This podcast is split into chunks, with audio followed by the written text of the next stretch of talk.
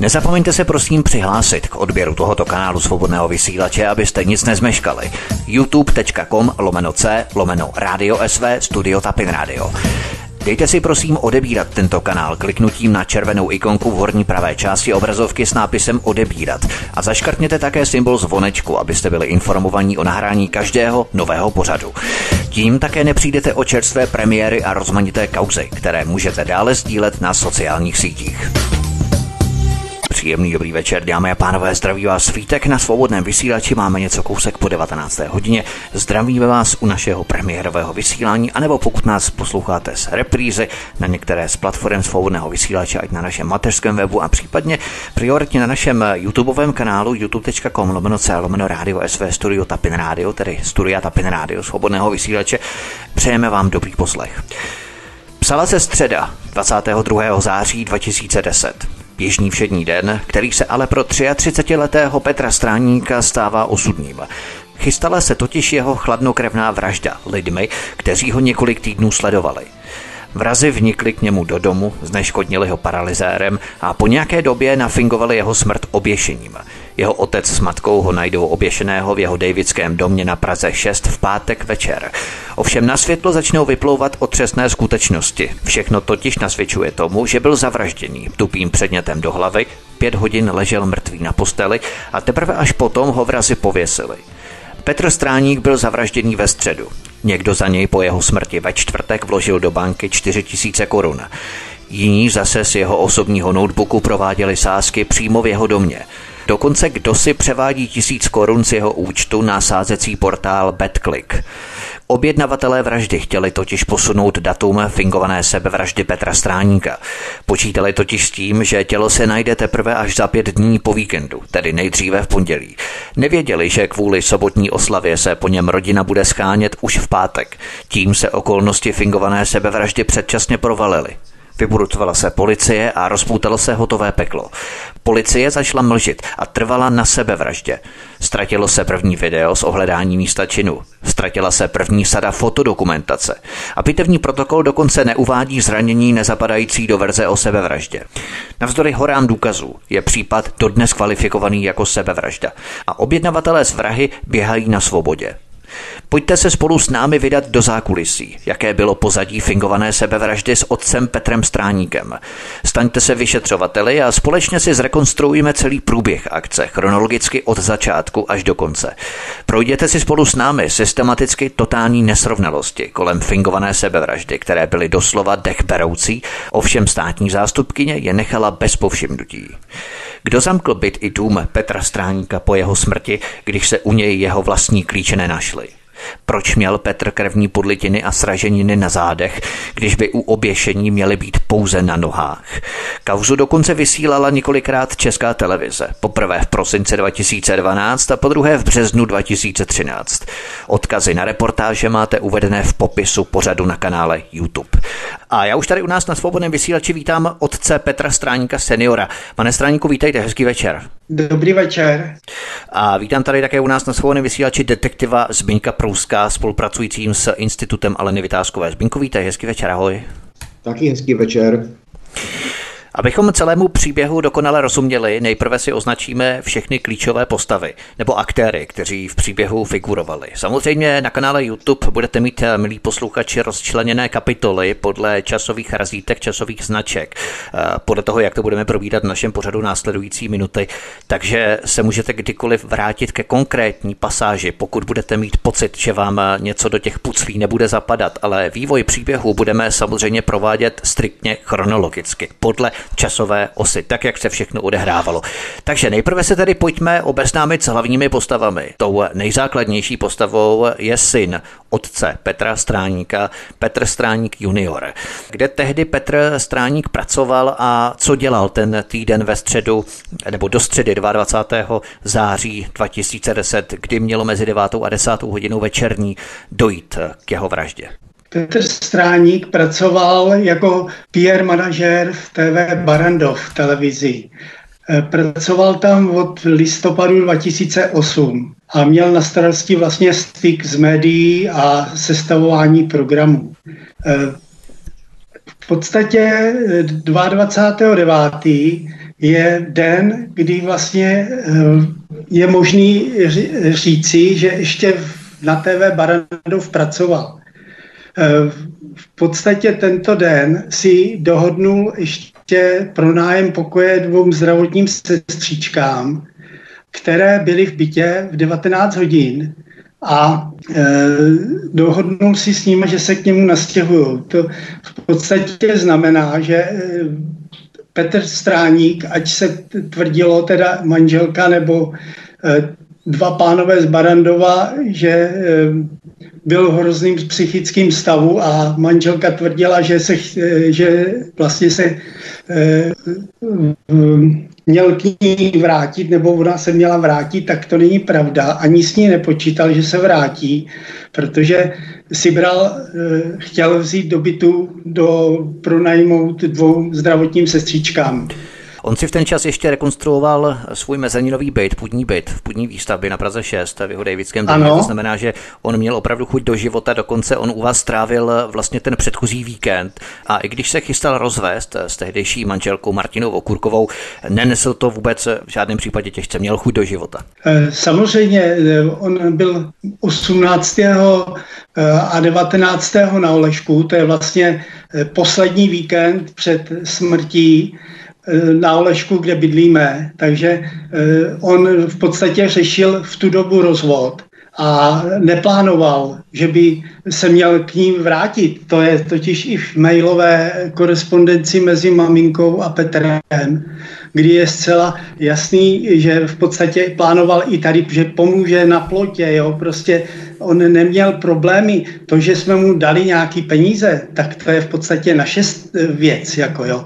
To, on neměl žádné dluhy. On měl akorát společnou půjčku s manželkou, a e, z té půjčky, když to řekneme úplně, tak byli za tu půjčku byli v Tajsku a za druhé manželka si nechala dělat plastiku prsou, která stála 80 tisíc. Takže e, ten dluh de facto e, on splácel, ale tu větší částku, když bych řekl, z toho splácení bylo stejně za manželku, že jo? takže on de facto dluhy neměl. Měl půjčku. Ano, měli společnou půjčku 180 tisíc. Takže když řeknu, že je společná, tak každému patřilo 90 tisíc. Takže eh, on splácel 4 tisíce měsíčně, což eh, splácel i v době vlastně eh, smrti, když řeknu. Takže eh, on neměl žádný dluhy, který by mohl se říct, že kvůli kterým by se měl oběsit. Jo. První osobou, se kterou se seznamujeme v našem příběhu, je syn Petr Stráník, tehdy 33 let. Prozradili jsme si, že Petr Stráník pracoval v televizi Barandov jako PR manažer. Kdo byl jeho nadřízeným, případně kolegy? Ano, tak klíčová osoba je nadřízený programový ředitel v tu dobu Janis Sidovský, a druhá osoba, klíčová v tomhle případě je pan kolega eh, Pavel Němeček, s kterým seděli v kanceláři a byl vlastně dělal IT, eh, prostě eh, IT v TV Barandov. Jo. Takže on seděl s ním v kanceláři, takže měl přístupy do jeho počítače, telefonu, což se projeví v dalším vlastně vypravování, kdy, kdy vlastně za něj bylo vlastně e, pracováno. Jo. Takže tehdejší manažer a producent Janis Sidovský, dalším kolegou byl Pavel Němeček z PR oddělení TV Barandov. Ano. Přichází středa, 22. září 2010. Jaké byly ty poslední hodiny Petra Stráníka před jeho smrtí, kdybychom si měli zrekonstruovat, co se všechno odehrálo, ještě než přišel domů, podle toho, co víte samozřejmě. Tak. Eh, my tu hovoříme tady o těch dvou zdravotních sestrách, které si měly pronajmout pokoj v tom domě, kde Petr Stráník bydlel. Co se odehrálo dále ještě? Víte, co se stalo tu středu? No. Během dne toho 22. kdy říkám a tvrdím, že to je poslední den, kdy byl na TV Barandov, tak si odpoledne eh, mailoval s těma dvouma zdravotníma sestřičkama a dohodli se na 7 hodin návštěvě v bytě. A eh, když byli před bytem, tak on jim řekl, že si pro ně přijde, což je v podstatě do toho baráku oni by se ani nedostali. A on šel jim naproti na stanici Hrečanská, což je asi 100 metrů. A je to vidět v podstatě i z azimutu telefonu, protože jsou výpisy. Takže dá se říct přesně jako ten pohyb telefonu. Takže tu dobu v 7 hodin šel jim otevřít a šel jim naproti. Takže v 7 hodin tyto dvě e, zdravotní sestřičky byly bytě a podle e, i, kde e, pan Klima se jich ptal vlastně, tak povídali, Petr byl v pohodě, byli tam asi 10 minut, což odpovídá tomu, že pak je pustil, musel s nimi jít dolů, pustit je z baráku a e, šel zpátky. Do toho baráku by se prostě nemohl jen tak někdo dostat, protože zvonky dole nefungují. Takže návštěva bytu u nich byla, že jim musel někdo prozvonit, oni šli otevřít a e, pustit je nahoru. Jo. Takže tam je v podstatě e, daný to, že do toho baráku a před byt se nemůže dostat osoba, která nemá dva klíče, protože tam byla ještě chodba před e, půdními byty, kde vlastně se taky zavíralo a e, když nemáte dva klíče a vy jste se dostal před byt, tak se tam nedostanete. Jo. A není tam žádný hovor na e, výpisu operátora, který by dával to, že mu někdo volal a šel jim po těch zdravotních sestříčkách e, vlastně někomu otvírat. Takže poslední hovor, který je jeho, je v 19.01, kdy vlastně jim šel otvírat, otvírat dolů. Takže Mm, to je myslím, že poslední, stačí. ještě je tam jeden hovor, kdy vlastně tomu kamarádovi, co zprostředkoval tyhle dvě zdravotní sestřičky do bytu, tak mu volal a 1946, tak to je poslední hovor, který existuje za něj, kdy mu asi 4 minuty spolu mluvili, nebo prostě ty vteřiny jsou daný, eh, kdy mu říkal, že se mu jedna zdravotní sestřička líbila dokonce, jo. Takže eh, on netruchlil po manželce. To není pravda a ani v mailech to nikde nebylo. Tady v podstatě bych řekl, že to je jen vymýšlený, že jako ona si myslí, že on po ní truchlil. On by si totiž nemohl brát, eh, kdyby počítal s tím, že se manželka vrátí, tak tam nebude brát do pronájmu dvě zdravotní sestřičky. To je v podstatě logika, že jo? Určitě. To znamená, že my se pohybujeme v těch hodinách před eh, jeho vraždou, alias sebevraždou, nafingovanou, zinscenovanou sebevraždou. Ano. Eh, čekala ho navíc sobotní rodina oslava narozenin, takže nic nenasvědčovalo tomu, že by ztrácel nějak chuť do života nebo trpěl nějakými myšlenkami nebo plány na sebevraždu. Petr Stráník byl tedy zavražděný ve středu 22. září 2010 mezi 9. a 10. hodinou večerní zhruba. Ale do dvou dní o tom ještě stále nikdo netušil. Svým výjimkou tedy samotných vrahů. U té samotné vraždy se zastavíme za chvíli, ale abychom se pohybovali v té základní časové ose. Ve čtvrtek 23. září v 17 hodin 11 minut, tedy zhruba 20 hodin po jeho smrti, byla na jeho bankovní účet na Andělu vložená částka vklad 4000 korun. Ten vklad byl pravděpodobně provedený jinou osobou. Proč, to si povíme za chvilku, aby to zapadlo do konkrétního vzorce. Proč se někdo namáhal vytvářet takovou kouřovou clonu a fingovat vklad na účet Petra Stráníka, jako by to byl Petr Stráník sám. Nicméně k čemu tam došlo po té páté hodině na večer ve čtvrtek, zhruba 20 hodin po jeho smrti? No, malinko se vrátíme. 23. Eh, v podstatě 14.26 je sázeno z, do eh, sázkového portálu BetClicks eh, tisíc korun z, z účtu M-banky. Na tom účtu zůstalo 11 499 korun. To znamená, jestliže Petr ty 4 tisíce, jak policie uvádí, šel vložit, aby měl nasázení, tak není pravda, protože měl k dispozici, i kdyby jsme vzali, že odešel v 17, tak měl k dispozici doma vzít dalších 11,5 tisíce, proč by to nechával, ty peníze, když se jde oběsit, jo, navíc. Takže on šel vložit peníze, který nepotřeboval vložit a sázel z peněz, který nemusel použít ani na to sázení, protože měl k dispozici 11,5 tisíce, když z toho mohl 14,26 eh, vložit tisíc korun do betclipu. Takže e, ten důvod je jen zástupný. Ale ono to vyplývá z další věci. Ten lístek se objevil pak na místě činu. Jo? Takže ten lístek nejen, že se objevil na místě činu, bohužel na videozáznamu, který jsme 6,5 roku neměli. Ten lístek byl vyfocený na pozici 12 a ten lístek ukazuje, že by se podle lístku dalo zjistit úplně snadno zajet do banky. Jsou tam minimálně dvě kamery, kde by bylo vidět, kdo tam vkládal. Že jo?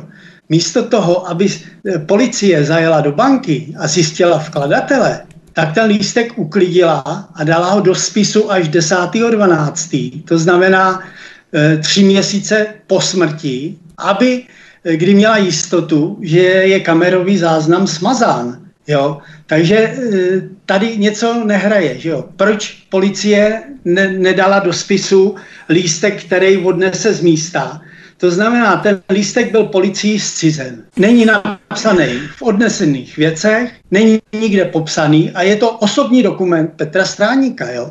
Takže, Takže kdo si provádí vklad 4000 korun na účet Petra Stráníka u Raiffeisen banky na Andělu v 17 hodin 11 minut ve čtvrtek 23. září, 20 hodin po Petrově smrti, jako by to byl Petr Stráník sám. To je ano. velmi důležité pro další vývoj příběhu. Ve čtvrtek v čase 19 hodin 31 minut tedy zhruba 22 hodin po smrti, se uskutečnil pokus o dovolání ze strany jedné zdravotní sestřičky, se kterou se Petr dohodl den předtím na pronájem jednoho z pokojů v domě pro ní a její kamarádku.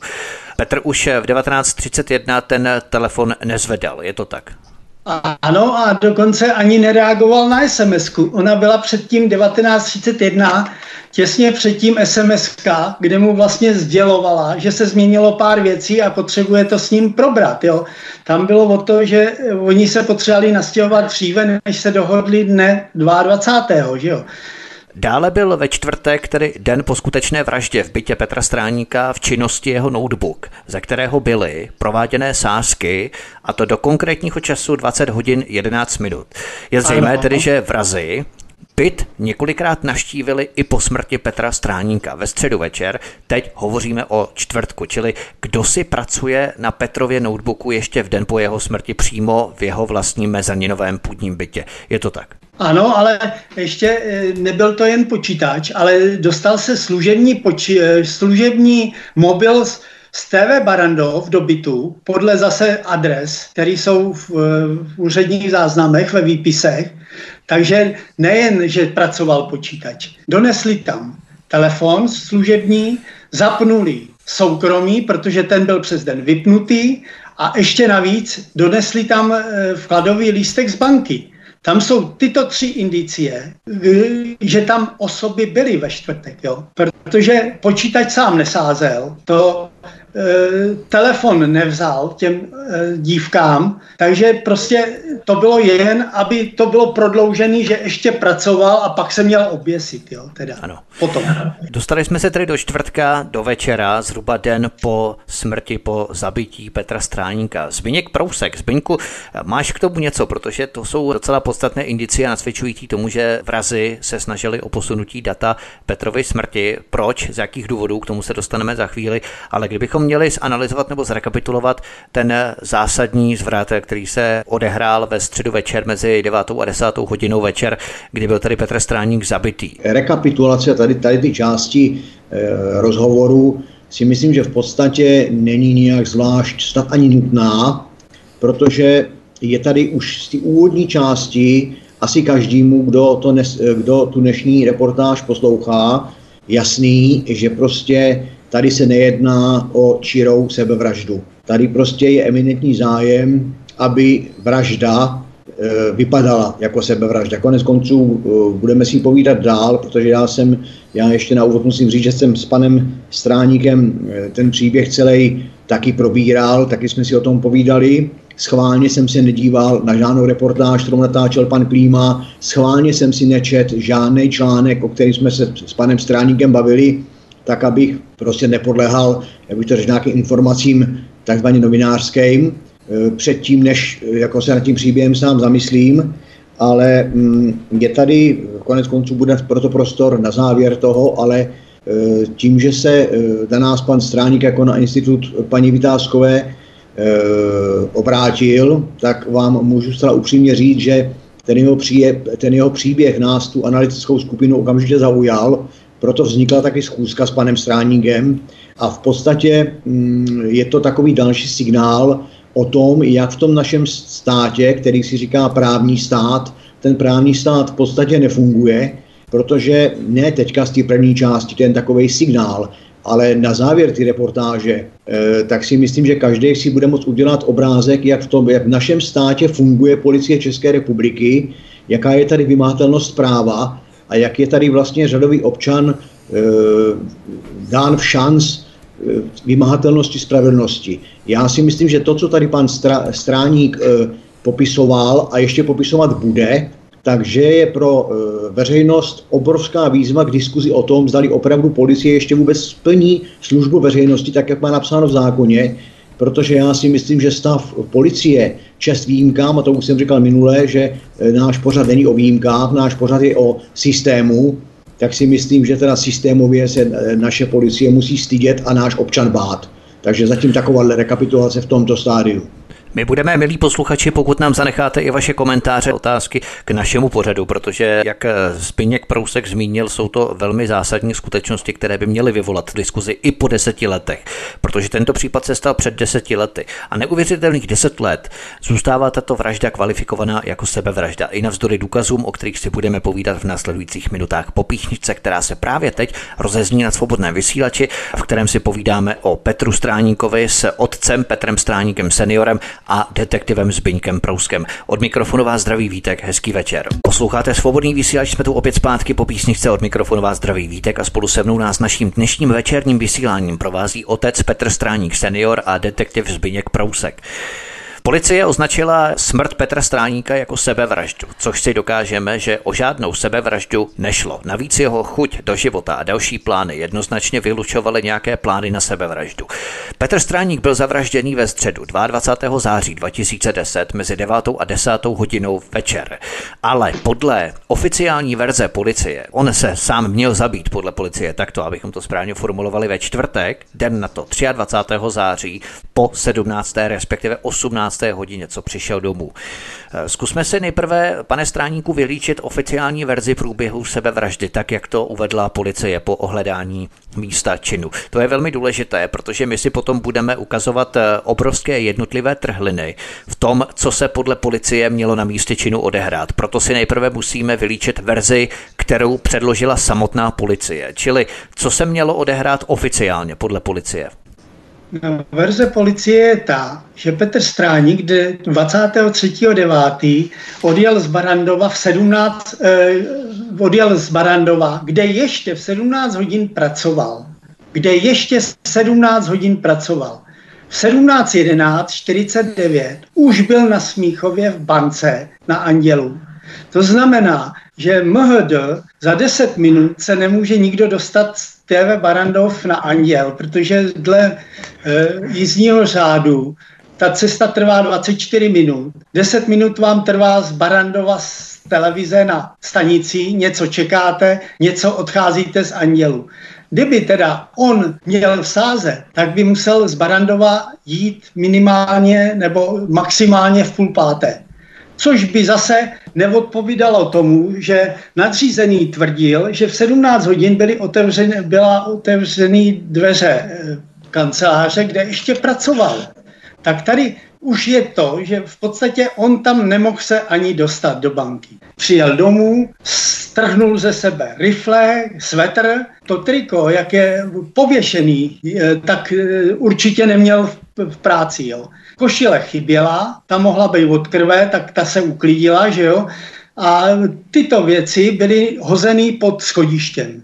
Dokonce bylo zajímavé na tom videu, že policie přišla do bytu, začala natáčet videozáznam, jede kamera a policista říká, je tam opřený, jsou štafle vedle dveří v ložnici, kamera je v chodbě před ložnicí a policista tam říká, že e, pravděpodobně vylezl na štafle a přerušený e, vystříženo, on věděl při natáčení, při začátku, že Petr Stráník vylez eh, na štafle, který teda byly opřený vedle eh, dveří ložnice.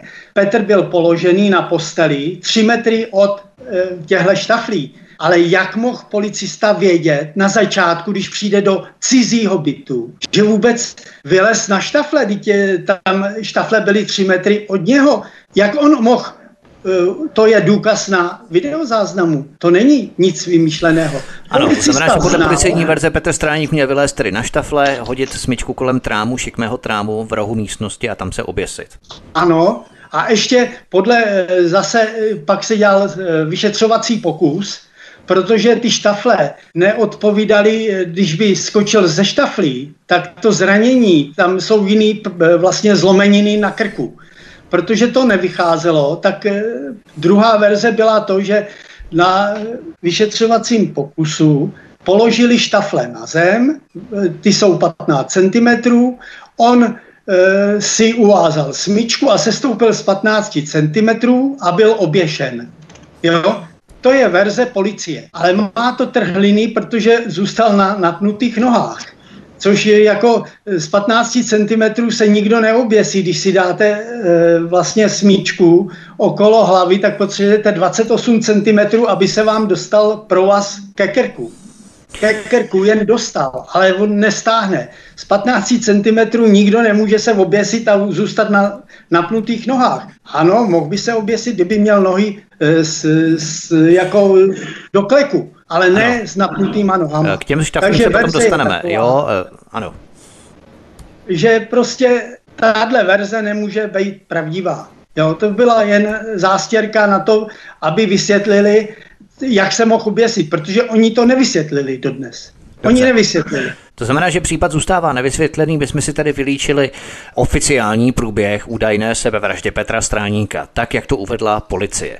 Ano. Vy jste samozřejmě pátrali, dostávali jste se postupně k řadě informací, na základě kterých jste si složili mozaiku nejpravděpodobnějšího scénáře toho, co se odehrálo na místě činu. Zkuste nám tady vylíčit, co se podle vašich zjištění přihodilo, jak byla provedená vražda ve středu 22. září mezi 9. a 10. hodinou večerní. Vás opravdu poprosím ještě o strohé vylíčení skutečností, zatím nebudeme vysvětlovat detaily, jednotlivé kroky. Zkuste prosím jenom opravdu základní osu toho, co se nejpravděpodobněji stalo, odehrálo v tu středu večer. No, z toho, co je k dispozici, tak eh, hrajou velkou roli klíče manželky protože bez jejich klíčů by se osoby nedostali předbyt. Předbyt, eh, když už se někdo dostal, tak by syn mohl předpokládat, že je tam někdo, koho zná, protože opatroníš vlastně bydlí švagrová, že jo, může tam přijít zaklepat. Takže když je si otevřel vlastně vrahům, tak mohl předpokládat, že je tam jiná osoba. Jo? A otevřít ty, eh, kterou znal, protože důvod návštěvy eh, by bylo to, že můžou být eh, na kus řečí nebo prostě eh, známá osoba. Druhá verze je, eh, ano, nikomu cizímu. Druhá verze je ta, buď manželka šla do baráku, měla klíč od spodu a od těch dveří před, před chodbou do půdních bytů, a zaťukala na něj a s velkou pravděpodobností mu řekla, že si jde pro věci zimní oblečení, že odjíždí na team building. Jo. A e, on ji pustil, že jo, protože on s ní nebyl zas v pondělí, měl odvíst věci tyhle zimní. Pondělí, kdy už nežil teda, jo. Takže on ji mohl pustit a byl napadený on, e, jestli tam ona přišla s dvouma, nebo já nevím kolik, jeden by to asi těžko zvládnul, tak byl napadený v její přítomností, anebo druhá verze je ta, že dala klíče někomu a dala pokyny, co jí mají donést z bytu. Protože z toho bytu e, zimní oblečení těžko najdete taky bez informací, kde je. Jako já si neumím představit, že to zimní oblečení někdo cizí e, najde ve skříních a ví, co má donést. Že jo? Takže ten někdo, kdo tam byl, musel odníst zimní oblečení, ať to byla manželka, anebo pokyn na pokyny e, vrazí. A ještě byl odnesen ten e, notebook z bytu, druhý nový. Jo? Takže je jasný, že klíčovou osobou je manželka, kdy prostě klíče, který měla, byla možnost se dostat před byt. Navíc z toho bytu se ztratil pátý klíč. To znamená, odpovídá tomu, že vrahům stačilo odníst jen ten klíč pátý, který vlastně e, vyměnil Petr, kdy mu 14.9. odvezla manželka z bytu společný kočky v jeho nepřítomnosti a poté on vyměnil zámek e, v bytě. Takže od 14.9. manželka měla pouze dva klíče a ten pátý klíč, který vlastně museli zcizit v tu době té smrti Petra Stráníka, si odvezli prostě pouze pátý klíč. Kdyby to byli cizí a neměli s ním nic společného, tak si musí odvízt celý svazek. Jím by nepomohl jeden klíč od bytu, protože by se nemuseli dostat dole. Baráku, jo. To, tady je jasný, že oni měli k dispozici její klíče. Takže eh, tohle je nespochybnitelný. Jo? Prostě bez eh, jejich klíčů by nemohlo dojít prostě k vraždě. Nedostali by se tam, anebo by museli, aby se dostali ven, odníst celý svazek. Sebevražda Petra Stráníka byla tedy fingovaná, jak jsme si řekli, nejednalo se o žádnou sebevraždu, ale jak si ukážeme na obrovských trhlinách v oficiální policejní verzi, šlo o jednoznačnou vraždu. Nicméně, jaký byl podle vás motiv vrahů, proč si vybrali zrovna řadového PR, specialistu PR manažera z televize Barandov, kterého chtěl kdo si zabít. Někdo si tu vraždu asi musel pravděpodobně objednat, jiný ji vykonal, ale proč zrovna jeho? Jaký byl podle vás ten motiv objednavatelů vraždy? No, eh, původně, původně jsme si mysleli, že je to eh, klíčem vraždy je byt o kterém si mohli myslet, že já nevím, bude hodnoty, protože Petr Stráník se vlastně prezentoval na těch půjčkách, co jsme zjistili, že je to jeho byt, že jo. On, ten byt není náš, je v nájmu, protože je u švagrový v baráku, takže, eh, ale v podstatě, když tam bydlíte a víte, že to je v rodině, tak říkáte můj byt, bydlím mu ve svém bytě, že jo. Ona to nevěděla. To, to jsme si ze začátku mysleli. Ale toto bylo spíš jako jen zástěrka, protože e, ty vrazy byly dvakrát v bytě. Dvakrát tam něco hledali. To znamená, hledali ve, ve čtvrtek 23.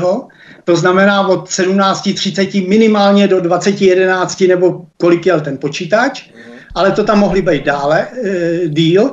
A za druhý tam byli i v pátek, kdy vlastně tam donesli e, ještě e, členskou skar, kartu Holmay Placeu, která byla vlastně aktivovaná v 17 hodin.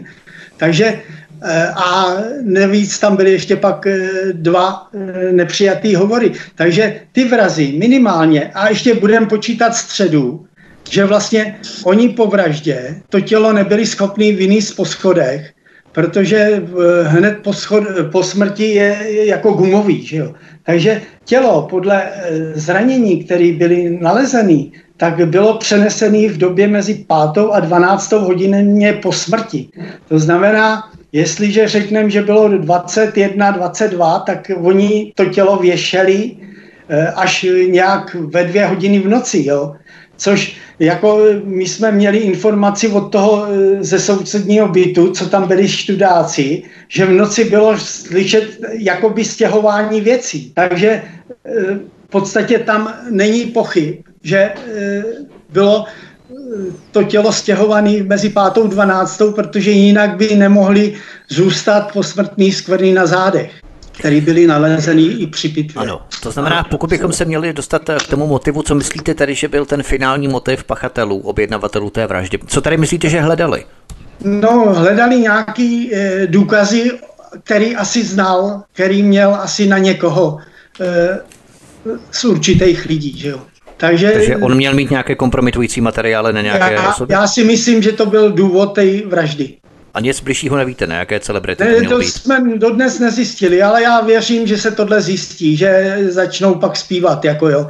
Protože e, tady je jednoznačný, že e, by tenhle, tenhle způsob nebyl vůbec, normálně by ho zavraždili a už by se tam víckrát neobjevili, že jo, v bytě. Ano. Takže to jako není obvyklý, že tam jdou druhý a třetí den zase ještě, jo.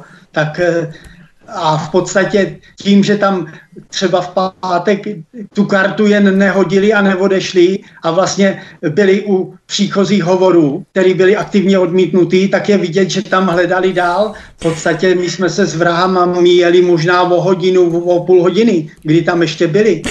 My se k tomu samozřejmě dostaneme, k těm všem návštěvám vrahů, které podnikly ještě po smrti Petra Stráníka minimálně dvakrát do jeho mezaninového půdního bytu.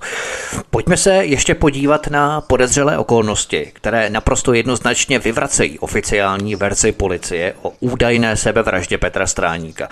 Nejprve se zaměřme na hodiny těsně předtím, než jste Petra našli oběšeného, což jste vlastně uvedl teď před chviličkou ohledně těch aktivně vytípnutých eh, telefonátů. Vy jste totiž Petrovi telefonoval v pátek 24. září 2010, zhruba 40 hodin po vraždě. Ovšem Petr telefon nebral a dokonce byl dvakrát típnutý. Tohle je jedna ze stěžejních trhlin v oficiálním příběhu. Ty pokusy telefonátu, které byly přerušené, aktivně přerušené, vytípnuté, proběhly v pátek v 18.52 u vás vás a 19.15 u dědečka, respektive vašeho tchána. Eh, ano. Je to tak, lze to nějak prokázat z výpisů hovorů, že došlo k aktivnímu rozpojení těch hovorů? Eh, ano, máme to eh, potvrzený vlastně zpracovatelem analýzy, kde vlastně on uvedl, že ty hovory, který nikdo nezvedne, tak se neobjevějí ve výpisech pro policii od operátora. To znamená, že vzhledem k délce 0 vteřin je zjevné, že hovor byl neuskutečněn, znamená to však, že držitel uvedeného aparátu aktivně odmítnul hovor, čímž ve skutečnosti se jedná o hovor přijatý a je zaznamenaný ve výpisech. Toto je zcela důležitá e, vlastně věta a to je, e, to není naše věta, to je věta zpracovatele analýzy. A teď máme dokonce i e, potvrzení, že je to odborné pracoviště, které to zpracovalo. Takže e, pak policista, řadový policista, toto smet tím, že hovor byl po dvou minutách odpojen operátorem, což, což je prostě nesmysl, protože když by to odpojil operátor, tak by se neobjevil ve výpisech tyhle aktivně odmítnutí. Jo? Takže toto je ten rozdíl, protože nedochází přesunu dat, když vlastně vy to aktivně odmítnete. To znamená, já vám vypípnu hovor, tak už se pak objeví pro policii. Jo? Vy ho nebudete mít ve výpisech, protože to je nulový a neplatíte za něj. Jo? Ale toto je vlastně hodně důležitá věta, že prostě hovor eh, byl neuskutečněn, ale byl aktivně odmítnut. Toto je vyjádření odborného pracoviště. Mimochodem, když se vás zeptám ještě na záležitost ještě před písničkou, kdy přesně patoložka doktorka Markvartová určila smrt Petra Stráníka, protože skutečná vražda proběhla ve středu 22. září mezi 9. a 10. hodinou večer, to jsme si prozradili, ale kdy smrt určili oficiálně, protože i to nesedí. Tam je velmi důležité, že ten hovor byl odmítnutý v čase, kdy už i oficiálně byl několik desítek hodin Petr Stráník po smrti. To znamená, že ani podle té oficiální verze to nesedí a ten hovor musel někdo, kdo byl v tom bytě po smrti Petra Stráníka aktivně vydípnout. To znamená, kdy byl oficiálně určené datum smrti Petra Stráníka? No, Dle vyjádření soudních znalců, tak dobu smrti určuje lékař, který přijede na místo. A podle lékaře, což je v protokolu o hledání mrtvého, je doba 24 až 36 hodin. Jo? Což se docela trefil, protože 36 hodin by odpovídalo jakoby ráno 4, 23. Jo? Mm, tak no. ale on nastřeluje. Ale podle toho, já když jsem chtěl otříst, tak to bylo naprosto stuhlý. To bylo vlastně jakoby kámen. Člověk v kamenu. Jo? Prostě je e, nafouklý, jakoby řekl, tvrdý tělo. Takže on z těchto indicí určil dobu smrti 24 až 36 hodin. Takže v podstatě e, to, že já říkám, že to bylo mezi 21. 22. 22. 9. nejsem daleko. Takže doktorka Markvartová neurčovala ani dobu smrti. To dokonce řekli, že neskoumali dobu smrti při vyšetřovacím pokusu. Jo. Takže doba smrti je daná 24 až 36 hodin. Jo. Takže ono se pak dostaneme dál, co vlastně všechno může vzniknout v této době. Jo? Přesně, k tomu se dostaneme dál. To znamená, čípnutí hovoru z jeho mobilního telefonu bylo provedené téměř jeden a půl dne ano. poté, co policie oficiálně určila čas jeho smrti. Čili i kdybychom uvěřili oficiální policejní verzi, tak i ta naprosto nesedí a neodpovídá realitě. Protože kdo si aktivně vytípl pokus o volání oficiálně 630 hodin minimálně po Petrově smrti, určené policií, ve skutečnosti byl zavražděný ještě mnohem dříve ve středu večer. Ještě před písničkou Zbyněk Průsek. Zbyňku, tvůj komentář, třeba i pokud bychom měli hodnotit eh, návštěvu vraha po druhé v bytě Petra Stráníka, který udělal právě tu osudovou chybu, že vytípl mobilní telefon, protože zřejmě byli nervózní, něco hledali v místnosti, eh, zvonění telefonu, vyzvánění telefonu je rušilo. Jak bychom to mohli komentovat? No tak já bych, já bych to komentoval přesně tak, protože Eh, já si tady z toho eh, povídání nebo z toho příběhu, to není povídání vymyšlený, to je povídání na základě nějakého příběhu, tak si z toho příběhu celkem eh, do, dobře v rámci své praxe umím představit to, jak prostě, hm, budu říkat vrah či vrazi, jsou vedle teda, vedle teda zavražděného člověka a hm, myslím si, že každý, kdo má rozum v hlavě, tak mi potvrdí, i možná, kdyby tady byli nějaký, tak, tak říkají profesionální vrah, že prostě to není psychicky, eh, po stránce psychický to není jednoduchá záležitost. Pohybovat se vedle někoho, koho teda násilím nějakým způsobem zavraždím, zabiju, zbavím života. Eh, myslím si, že takový člověk je rozrušený, i, kdy, i kdyby to byl profesionál, tak to na něj prostě působí. Čili umím si představit, jak prostě jsem, přitom eh, jsem v místnosti s tím zavražděným a teď mi do toho prostě takzvaně zvoní telefon, jak vy si tady povídáte, čili e, v, tom, v tom stresu ho prostě vytípnu, ten telefon začne zvonit znova, tak ho zase ve stresu vytípnu a když to nebudu rozpitvávat, tak si myslím, že to svým způsobem je jedna, jedna ze základních chyb e, vraha, protože mrtvej nemůže vytípávat telefony, takže si myslím, že to je základní taktická chyba toho vraha, ale za druhý, je to daleko, eh, je to ještě zásadnější chyba vyšetřujícího policisty nebo vůbec policie, která případ vyšetřovala, protože eh, to je takový moment, takový skutek, kterým by se ta policie rozhodně měla zabývat, protože to už není žádná indicie ani vyšetřovací verze, to je prostě fakt. Fakt zdokumentovaný operátorem, fakt, který prostě život přines a ta policie by ho měla vést v patrnosti. Takže ten vytíplej telefon si myslím, že je jeden ze znosných zásadních důkazů o tom, že nemůžeme hovořit o sebevraždě. Potom my tam hovořili o tom, o tom ohledání místa činu. Já zase nechci teďka pitvat ten konkrétní případ, ale je pravdou, že to je, to je zase to plyne z analytické činnosti i z té praxe každodenní, že prostě opravdu dneska je to takový, takovej, mm, ona vůbec ta neod, policejní neodbornost je dneska nejenom moderní, ale ona je zakořeněná a je systémová. Dneska prostě to, co ti staří policajti, srdcaři prostě měli od těch, eh, ta, eh, co jim ta stará škola přinesla, tak prostě v té praxi uměli používat. Když to dneska moderní policie si do ty policejní práce, která je přesně daná, má svý pravidla, vnáší svoje vlastní myšlenky, úvahy, bohužel, bohužel eh, tam vnáší liknavost, nedůslednost, lenost a úplně bohužel i ty objednávky palec nahoru, palec dolů, ale teďka se k tomu e, nějak to nechci se o tom šířit, ale celkově tak, jako tady pan Stráník zmiňuje to ohledání místa činu a to jenom jednou nebo dvouma větama, ale to je právě ta systémovost, protože to ohledání místa činu, aby jsme přiblížili našim posluchačům, tak to řeší paragraf 113 trestního řádu, a e, v, to, v odborné hantýrce se to nazývá jako, jako protokol o přímém pozorování. To znamená, to, to e, úkolem toho je prostě zaznamenat, udělat záznam, ať už písemný, obrazový nebo zvukový, z toho místa e, daného skutku nebo z ohledání věcí, místa činu a tak dále a tak dále. Ohledání nemusí být jenom místa činu, ohledání může být vozidlo a tak dále a tak dále.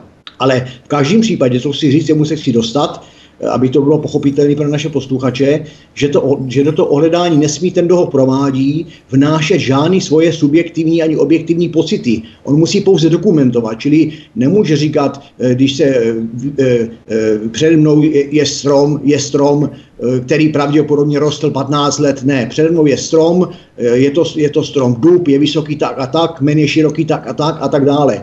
Čili jestliže, jestliže se v praxi děje, že tam eh, policista vykládá o tom, jak, jak neboštík někam vylezl a jak tam neboštík přišel a odkud šel a z jakého směru šel, tak to jsou jenom jeho, jenom jeho bláboloviny, který v protokole v ohledání místa činu vůbec nemají co dělat. A teď si můžeme říkat dvě varianty. Buď to, to ten člověk dělá ten policista nebo ten, kdo provádí ohledání, kde by to být výhradně policista, pokud by ho neprováděl státní zástupce sám, tak eh, tam náší své myšlenky, protože je tak hloupej, a nebo také proto, že je tak, na, že je tak eh, jak by to řekl, iniciovaný, naočkovaný, nebo, nebo to prostě už dělá právě v kontextu nějaké objednávky. Eh, tak je, je to v podstatě obdobný případ, jako když, vám, jako když si dneska zavoláme policii a ten, eh, ta, ta hlídka, která přijede na to zavolání, tak to úsilí věnuje tomu, aby vás přesvědčila, abyste to oznámení jako oznamovatel stáhnul, neudělal a tak dále a tak dále. Čili to je taková podobná, řekl bych to, manipulace z podobného soudku. Takže to ohledání místa činu se dneska ukazuje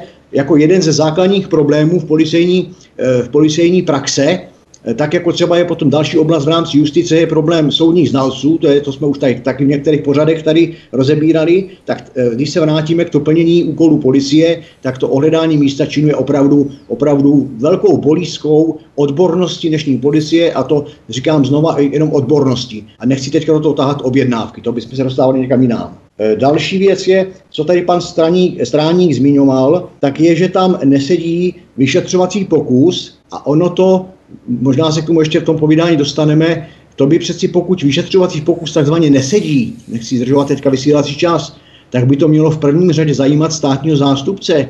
A tady, tady se možná k tomu ještě dostaneme, že prostě i ze strany z toho úhlu pohledu státního zastupitelství je ten případ je v podstatě nezajímá. Já pak to rozšířím o, případ, o, o několik případů z Mělnického gangu, kde je taky nezajímal. Takže to je, zase se dostáváme k tomu, že to není tu a tam individuální selhání, tu a tam nějakého policisty, či tu a tam nějakého státního zástupce, ale že z těch problémů začíná být v naší společnosti v oblasti vymahatelnosti práva a spravedlnosti velikánský problém. Takže vyšetřovací pokus nesedí, vidím jako problém číslo dvě. První máme ohledání místa činu a druhý máme vyšetřovací pokus. Za třetí, mě tam připadá, eh, tak jak mi, ten, jak mi ten příběh poprvé vypravoval pan Stráník, tak mě tam právě zaujalo přesně to, o čem tady pro naše posluchače jste se správně nad tím zastavili. A to je ten noční hluk, který tam ti lidi v okolí měli registrovat. Takže prostě policie je seznámená s tím, že v okolí, v okolí mrtvoly je nějaký hluk a policii to nezajímá. A zase, proč jí to nezajímá? A zase bychom to mohli nad tím, nad tím se tady, eh, tady, eh, eh, to tady jakoby rozbalovat, ale já v tom vidím třetí bod šlendriánu, budeme to tady říkat velmi mírně, šlendriánu policejní praxe, Čili máme tady ohledání místa činu patláma matláma, máme tady vyšetřovací pokus, který nesedí a nikoho to nezajímá, máme tady noční hluk, který, který slyšejí všichni, ale policii nezajímá. Dalším takovým čtvrtým problémem, a to jenom v, úvodním, v tom úvodním bloku vašeho povídání, jsem si tady udělal poznámečku, a to je problém v počtu a manipulace s klíči. To přeci e, i v těch starých kriminálkách, i v těch starých seriálech se objevují takzvané záhady zamčeného pokoje a podobně a podobně. Čili problémy e, klíčů tam, kde není násilný vstup, by měli policii zajímat vždycky počet klíčů, kdo je měl, kde jsou ty klíče a tak dále.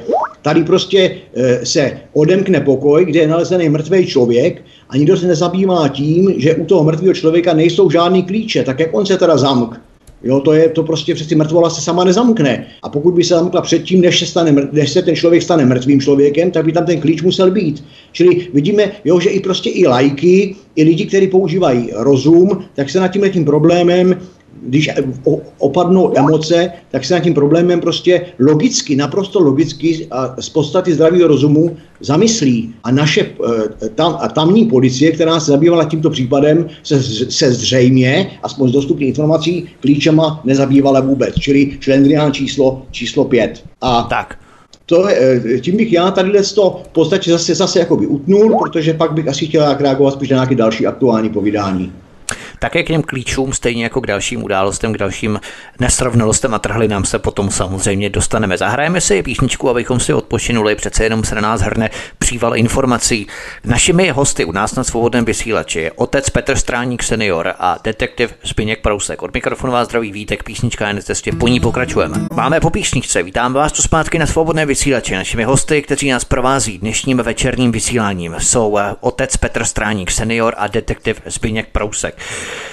Mobil Nokia byl nalezený v bytě Petra Stráníka. K tomu se za chvilku samozřejmě dostaneme, čili pravděpodobně to típl, pravděpodobně nervózní vrah típl v 1852 a v 1915 24. září 2010 v bytě Petra Stráníka podle výpisu hovoru mobilní telefon. Vrah, který se pohyboval na místě činu ještě dva dny, necelé dva dny po vraždě Petra Stráníka. To byla ta jedna z osudových chyb, které se vrazy nebo vrah dopustil.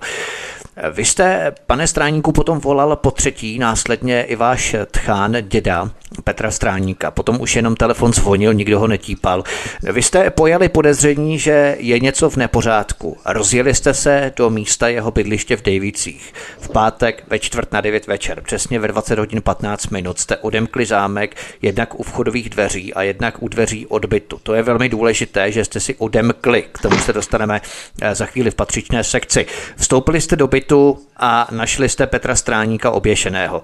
To bylo zhruba 40 hodin po vraždě. Co se odehrálo poté? No, přišli jsme do bytu se ženou a proběhli jsme byt. Žena šla první a vlastně proběhla dolů, pak vyběhla nahoru, e, koukla do ložnice, ta byla zat, e, vypnutá, zasnutá, takže byla tmavě e, vymalovaná, nevšimla si toho, já šel za ní a já jsem zjistil, že vlastně při nahlídnutí do ložnice, že na zemi leží žebřík a vedle něj v rohu místnosti byl pověšený syn volám na ženu, ať mě donese nůž, abych ho mohl odříznout a položil jsem ho na postel a volali jsme záchranku. Záchranka mě ještě informovala o tom, co mám dělat, že mu mám dávat umělý dýchání a povídám, dítě úplně stuhlý, jo. Tak jděte opatroníš a čekejte, jo. Tak tohle byl vlastně ten příchozí moment, ta hrůza, co nás potkala v bytě šli jsme dolů, bohužel, jo, prostě eh, člověk nepředpokládá, že přijede druhá parta, to, to je ta policie, která má už informace o tom, co se v bytě stalo. Protože, jak dál eh, budeme asi si povídat, tak tam jsou protokolu o hledání e, místa činu věcí, které tam nebyly. To prostě je celá nepochopitelný, že policie měla informaci, ještě navíc se tam střídala parta policistů, což bylo hrozně neobvyklý. Jo. Takže vlastně ta parta, která vyšetřovala, přijela až za hodinu z Bartalu mějský, eh, kde do Davids, do bytu, jela hodinu. Přitom 2035 tam byla už první parta z Prahy 1. Takže tam bylo střídání, zcela nepochopitelný. Ono to nepochopitelný možná nebylo, protože z toho, co pak e, ta policie dělala, tak e, to není samo o sobě vyšetřování, co se tam dělo a odehrálo v těch zápisech. Jo. Takže tam je hrozně podezřelý ta výměna e, té party vyšetřovací. Podívejme se na další trhlinu v oficiální policejní verzi údajné sebevraždy, která byla ve skutečnosti vraždou Petra Stráníka. Zbýněk Prousek už to tady načal. Tou trhlinou je klíč. Jeden obyčejný záhadný klíč. Proto jsem upozorňoval na skutečnost, že při vašem vstupu do objektu jste odemkl oboje dveře, čili jak vchodové dveře do baráku, tak i do bytu v půdním. A ještě, ještě ty před e, tři klíče musíte do bytu, jo. To znamená Dole jsme museli otevřít dům, pak jsme museli otevřít ty dveře před eh, půdními byty a třetí klíč byl do bytu. Jasně. Takže eh, a jedná se, ten, ten vrah totiž neodnes celý svazek Petra. On odnes pouze jeden klíč, ale teď, když jsme tam byli s notářem, tak ty klíče, ta krabička s klíčema, který nepoužil, tak byla schovaná nad lednicí ve skřínce. To znamená, že ji museli hledat. Ještě taky tam musel být někdo, kdo měl eh, super orga, eh, vlastně orientaci. Navíc zcela, zcela zajímavý je to, že ještě na, eh, vlastně na stole se objevil snubní prstínek Petra, eh, který nenosil, což, což je velice neobvyklý, že prostě někdo věděl dokonce, co má připravit na stůl. Petr Straník 16.9. byl nějaký akce, je se to pekelný parník a tam jsme na eh, veřejným vlastně portálu této, eh, tohohle klubu našli Petra a, a je tam, že na levé ruce ne, nemá e, prstínek, jo. On 16, když manželka vypadla, tak on určitě nenosil prstínek, což se potvrdilo na, té, e, na tom parníku, kde je záběr na něj a máme i to stažený. Takže 16.9. nenosí prstínek, 18. přijede k rodičům, nenosí prstínek, jde se e, za sebe vraždit a vyndá si prstínek na, na e, kuchyňskou linku a ten, ještě aby to bylo docela ještě směšnější, tak tam eh, si vyndal noviny ze 14.9. metro. To znamená, on, on 23.9. se jde oběsit, vyndá si noviny, vyndá si prstínek a pak se jde pověsit. Jo. Myslíte, že právě ten prstínek, který tam ležel na tom stole, měl podporovat tu legendu a verzi policie, že se Petr Straník zabil kvůli tomu, že těžce nesl jeho rozvod? No to, Oni vlastně chtěli posílit logiku, tu legendu. To nemá logiku, protože zajedno eh, je napsaný v úředním eh, záznamu policie z místa činu velice zajímavá věta. Nepodařilo se nám spojit s manželkou, ale přesto věděli, že těžce snášel rozchod. Teď mi řekněte, jak na místě, protože my jsme jim jen řekli, a z mailu to bylo zřejmé, že se chce rozvíst. Takže eh, my jsme nemohli dát tuto, a byli jsme na místě my, a pak přijel syn. Kdo jim dal tuto informaci na místě? A to tam je v úředním záznamu z 24.9. Oni se nespojili s manželkou a přesto věděli, že těžce snášel rozchod? Tady něco nesedí. Takže se ztratil jeden klíč z těch tří klíčů se ztratil a nikdo neví, kam tento klíč zmizel, protože ano. ani dodatečně nalezený tedy nebyl. Velká nebyl. záhada, kam zmizel třetí klíč, nikdo neví. Další obrovskou trhlinou v oficiální verzi je skutečnost, že Petr Stráník měl ve čtvrtek ve 13.26 to znamená zhruba 12 hodin, 15, 18 hodin po své smrti, převést z účtu 1000 korun na sázecí portál BetClick. Několik hodin poté, zhruba 3-4 hodiny poté, v 17 hodin 11 minut, ve čtvrtek, v ten samý den, měl na ten účet svůj vložit na Andělu 4000 korun v hotovosti, což, jak jsme si vysvětlili, byl nesmysl, protože v tu dobu byl už zhruba 15-18 hodin mrtvý. Na svém účtě měl Petr Stráník předtím 11 499 korun. Základní otázka tedy, jak mohl zhruba 啊。20 hodin po své smrti vložit na účet 4000 eh, korun ve čtvrtek v 17 hodin 11 minut, což jsme probírali v tom prvním stopu a ještě několik hodin předtím, 17-18 hodin po své smrti, ze svého účtu převést 1000 korun na sázecí portál BetClick ve čtvrtek ve 13 hodin 26 minut. Kdo získal přístup na jeho účet, jeho e-mailové adresy? No, ono to vyplývá, eh, kdo, kdo získal. Zajedno jeho kolega, s kterým seděl v kanceláři, tak víme od bývalé kolegyně, že když šel na, já nevím, na jednání a tak, nechával si telefon na stole, jo? takže nebyl problém v kanceláři. Nebyl problém se do toho e, telefonu dostat. On moc nehesloval, takže měl jednoduchý hesla, takže nebyl problém znát tyhle přístupy. Ale eh, ono vyplývá z toho, což je opravdu krásný, že vlastně nadřízený dokonce věděl, jak měl uložený kontakt v telefonu na manželku, jako pod názvem Maja. Já jsem za 30 let neviděl jediný telefon zaměstnance, kde bych znal jejich kontakty z telefonu, dokonce pod jakým jménem. Neznám to ani u manželky. To znamená, že oni měli prostudovaný e, prostě celý jeho telefon. A z, z výpisu telefonu je zřejmé, že tam měl uložený veškerý hesla přístupy. Takže nebyl problém toto jako získat tam, ale je to omezený počet lidí, kteří mohli se do toho dostat. Rozumím. On byl dlouhodobě sledovaný A tímhle vyjádřením nadřízeného řeknu, že měl velice dobré znalosti o obsahu telefona Petra a dostal se do přístupu k heslům platebních karet, kde je měl uložený v HTC privátním telefonu. To e, prostě to je zase e, daný tím, že máme výpis e, vlastně analýzu telefonu od policie, jo? takže vycházím z informací, které jsou dané. Takže eh, a eh, nevím, jakým způsobem eh, nadřízený kouká mu do telefonu, jaký má někoho uvedenýho, co mu je do toho vůbec. On, on nejen, že koukal do telefonu, on dokonce uvádí, že syn neměl, nenosil u sebe hm, peníze, jo, a tvrdí, že si půjčoval menší částky na Barandově, které po výplatě vrátil. Tenhle lhář obvinuje Petra, že neměl peníze.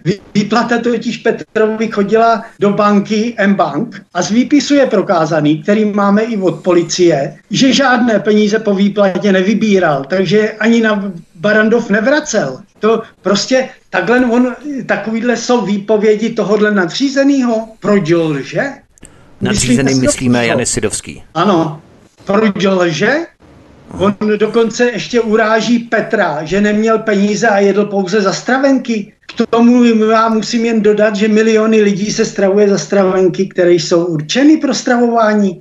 Jako, e, a teď, teď teda on říká, že neměl peníze. On mu šacoval peněženku dokonce, jo, nebo jak věděl, že nemá peníze. Za jedno, e, a kde pak sebral ty 4 tisíce do, do té banky, jak dnes? A ještě mu 17 se postalo v peněžence, tak Dobrá. tady něco nesedí. Tady něco uh-huh. nesedí. Proč, proč ten člověk lže, že neměl peníze, že ví, jak má uložený lidi. To je znamená, že byl dlouhodobě sledovaný. To ne, nepřišla ta vražda jen sama o sobě. Ano, to jsou velmi závažné skutečnosti, nad kterými bychom se měli opravdu zamyslet.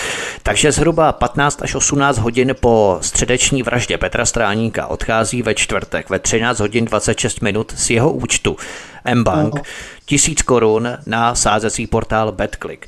Další obrovská trhlina v oficiální verzi. Další obrovskou trhlinou byla skutečnost, kdy měl Petr Stráník zhruba 40 hodin po své smrti v pátek kolem 17. hodiny z vlastního e-mailu zaslat manažerce posilovny Holmes Place Smíchov číslo jeho členské karty, které manažerka měla ztratit a upomínat ho o znovu zaslání čísla členské karty pro znovu aktivaci. Jak to vlastně bylo s tou členskou kartou? Kdy došlo ke znovu aktivaci čísla, které bylo zaslané zhruba 40 hodin po smrti Petra Stráníka, tedy v pátek kolem 17. hodiny? Já to malinko upřesním. On ve čtvrtek 23. Eh, začal někdo, eh, to jsou jen ty dvě osoby, nadřízený a eh, kolega, e-mailovat z jeho služebního e-mailu. A ten e-mail pokračoval tak, že odpoledne začal e-mailovat s manažerkou, Eh, kde si dohodnul termín aktivace karty na 24.9. v 17 hodin. A to bylo dobře. Tohle, kdyby si dohod, tak to jako je ještě logický, kdyby žil, jo. Ale tady je celá velká trhlina. Manažerka e, píše prvního desátý na mail, tento, co s ním domlouvali tuhle schůzku, Prvního desátý oznamuje, že ztratila číslo jeho členské karty a zajistí, eh, zajistí mu, eh, když přijde do, eh, do toho home placeu, že tam může jít, že to zajistí na eh, recepci. To znamená, že kdyby existovalo, že manažerka, je to přesně tak, manažerka se omlouvá, že ztratila číslo členské karty, takže až přijdete do klubu, vaše členství nebude aktivní. Prosím, nahlaste na recepci vaše jméno a kolegové budou vědět, co s ním dělat. Nebo pokud by se vám chtělo poslat číslo vaší členské karty, při návštěvě by bylo vše v pořádku. To znamená, že v 17 hodin 24.9 byl s jeho členskou kartou, co znamená osoby zase z TV Barandov, aktivovat jeho členství eh, v Holmejs Placeu Smíchov a tato karta se dostala pak do bytu. A ona, ta manažerka, nepíše, totiž ten, kdyby Petr tam nepřišel, tak mu nebude psát tenhle mail s tímhle obsahem, že ztratila. Nemůžete ztratit něco, co nemáte. Jestliže máte 500 korun, tak je můžete ztratit, ale nemůžete ztratit 500 korun, který nemáte. Takže ona píše zcela zřetelně, ztratilo se mi číslo vaší karty. To znamená, že tam byla osoba vydávající se za Petra Stráníka. A to, že tam byla, vlastně je e, zaznamenaný na místě činu, protože tahle karta se dostala do bytu. A, a protože ta karta by byla docela problém, je plastová, byly by tam stopy, po, který by šli zjistit, kdo ji měl v ruce, tak se zase ztratila policií. Jo? Takže e, to, co bylo jako důkazní materiály, tak se ztrácelo. Jo? Před písničkou Zbyněk Prousek. Zbyňku, tvůj komentář k tomu, o čem jsme si povídali v rámci této části rozhovoru. Co by si k tomu měl za komentáře? Tak eh, struč, stručný komentář, já snad ani neumím stručný komentář, ale budu se snažit, eh, tady budu opravdu stručný. Za prvé bych chtěl uvést na správnou míru, že eh, můj název, můj název, nebo jak bych to řekl, je soukromý detektiv a nikoli detektiv, protože detektiv vypadá moc policejně a já s moderní policií v tomto státě nechci mít nic společného. Tak to uvádím na správnou míru. To je něco jako exekutor a soukromý exekutor. Je taková vsuvka, jo, takže to Dobře. jako já jsem soukromý detektiv, protože někdy se říká, že elitní detektivové útvaru toho a toho, tak já, já bych dneska nechtěl být detektivem policejním, protože bych se za tu policii musel stydět. Takže to je jenom taková, taková preambule. Eh, zase se teďka tady dostáváme k tomu, zase si udělal takový poznámečky pro schrnutí. Máme tady nějakých pět základních, základních takových nesrovnalostí z, tý, z, tý, z toho prvního bloku nebo z předchozího bloku naší debaty. Teď jsem si udělal další poznámku a to jsou, to jsou já jsem tady napsal posmrtné nesrovnalosti v komunikaci ohledně členské karty. Jo, čili zase posluchač, který, který nás dneska poslouchá, my tady sami, sami v rámci ty nahrávky vidíme, že tady je něco snílého ve státě dánském, ale zřejmě se dostaneme na závěr potom, nebo pan Stráník se na závěr určitě dostane k tomu, že ani tady ty v úvozovkách posmrtní nesrovnalosti e, v komunikaci ohledně karty naši hrdinou policii pravděpodobně nezajímaly. Dalším bodem je, že mrtví nám tady převádí tisíc korun. Takže my jsme prostě stát ve střední Evropě, kde nám mrtvoli, že to řeknu takhle ošklivě, vůči e, tváří od, otci zemřelého, ale, ale je to v rámci objektivity, tak nám tady mrtvola převádí tisíc korun a vyšetřující policista je na prostém klidu. Pro mě je to teda taky pozoruhodný. A pak jsem si udělal takovou zajímavou poznámku tady, která mě upoutala do jiného příběhu. A tady, jak jste tady říkali, nevím, jestli to byl, myslím, že to byl, že to byl pan Stráník, že se policii tam co si ztratilo. Já tady to jsem si udělal vykřičník, protože v rámci analytické činnosti eh, u Institutu Aleny kde nám lidi právě posílají eh, ška, eh, obrovskou řadu příběhů, a znova říkám i z mé vlastní praxi právě té soukromo detektivní, tak se dostávám k tomu, že opravdu naší policii se pořád něco ztrácí.